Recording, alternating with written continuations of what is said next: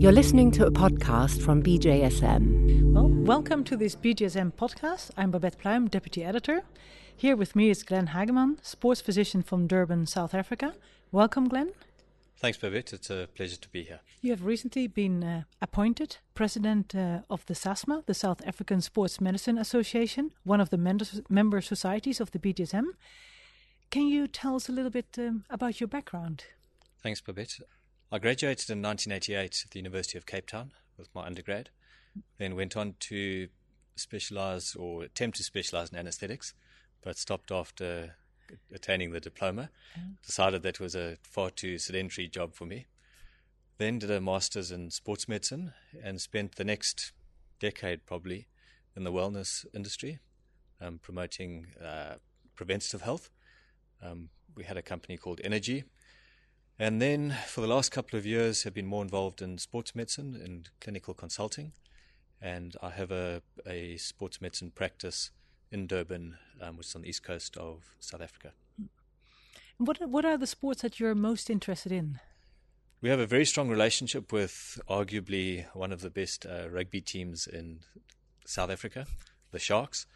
Um, so most of my work, or a lot of my work, is with rugby players, both professional and um, recreational or, or non elite. But also, we see a, the full range of sportsmen at our at our centre. Hmm. Are there any specific concerns uh, from a sports medicine perspective that you have with the rugby players? I think the biggest concern, especially with the upcoming season um, next year, is just the sheer volume of rugby that these guys are expected to play. Um, I think if you're a, a, provincial player or a you know, Super 15 player, and an international player, Springbok. I think um, you're in for probably 45 games um, next year, which is an awful amount of rugby to play in one year. Yeah. So how do you deal with that as a sports physician? Well, I think that's going to be the challenge. Is it's going to be a, a really you're going to have to approach it from many different ways, from the um, conditioning point of view, from a, a, tactical and strategic point of view, you know, from the, the coaching side, rotating players, um, rest and recovery is important. Nutrition is important. Uh, yeah, it's going to have to. It's quite a challenge. Yeah, we're here now at the UK SEM conference um, in in London. Are there any specific things you will take back home, take home messages um, from this conference? Well, I think the first message to take home is that to tell everyone back in South Africa that it's really worth coming here. Um, if you get the opportunity, um, I'd I'd vouch for a, a trip to London. Um, I believe this conference is held every year, so mm. the opportunity is is a regular one. Mm. So I think well, that's the first message is, and then the second message, um, you know, the, the quality of speakers has been has been really good. Um, it's covered a range of topics. Um, some topics kind of out of the ordinary. The ones I've particularly enjoyed are the the debate of what makes a good sportsman. You know, the nature versus nurture debate.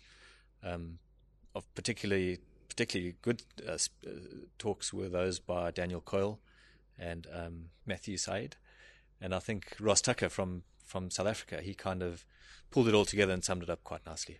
Mm, yes, great to hear. And the BJSM has a relationship with uh, SASMA.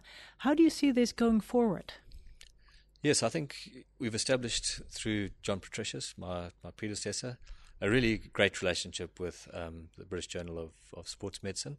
Great and, to hear and I'd, I'd really like to strengthen that relationship and and take it to, you know one step further. And I think we've we've had discussions around you know how we can use your knowledge, which you've kindly shared with us, in terms of upgrading our website, making it more user friendly, make it more of greater educational value.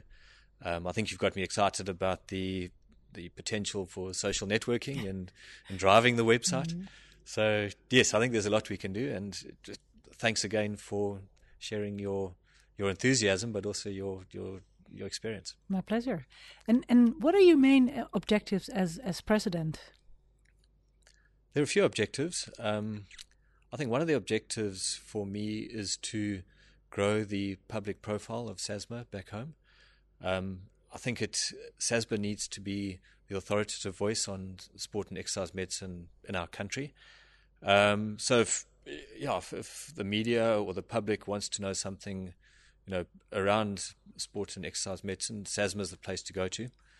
And I'd also like to to use SASMA to and that enhanced profile to drive the whole notion of the benefits of exercise um, in terms of improving improving health.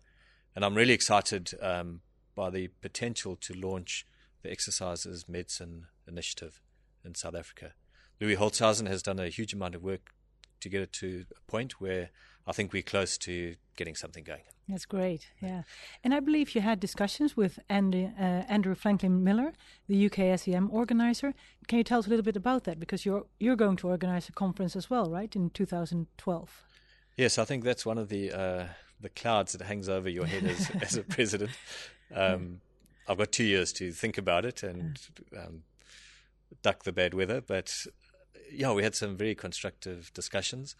Um, Andy, like yourself, was very keen to share ideas, and I think we shared some really good ideas. And, I, and he certainly gave me some ideas for the the SASMA conference in two years' time.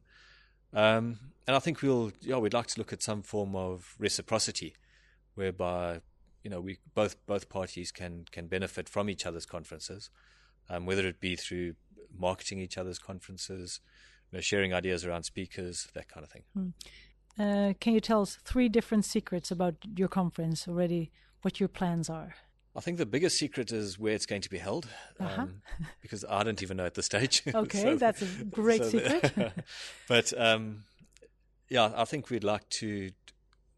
You know, it's, it's, obviously all dependent on funding, but um, have a good international panel of speakers. Um, at this stage, I think the the the topic of the conference, the theme, is going to be around the, the benefits of exercise from a, a, health perspective. And, you know, we'd like to incorporate the Exercise is Medicine initiative. So I think that's at this stage, those are the kind of the way I'm thinking. Mm, okay.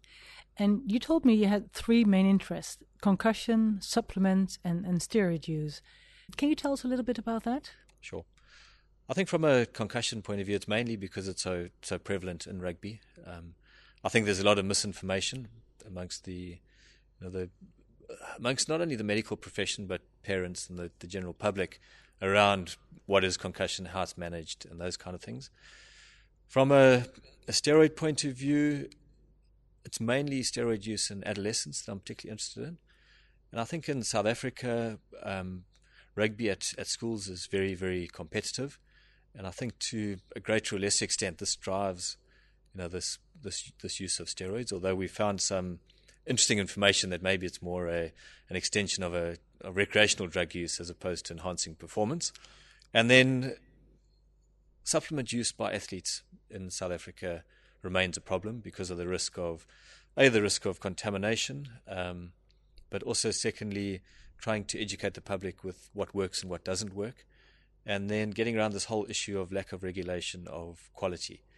And we're trying to put in place um, measures that will assist athletes, whether they be recreational or professional, and parents um, in helping them to decide how to choose a supplement. Well, I'm really looking forward to, to, working with you on education, both for SASMA and for the BJSM website. I see you have great energy, and I wish you all the luck as president of the SASMA. Thanks, Babette. It's, it's been a real pleasure being here. Um, and thanks most of all for your hospitality. For more information about this program and other BMJ Group podcasts, please visit bmj.com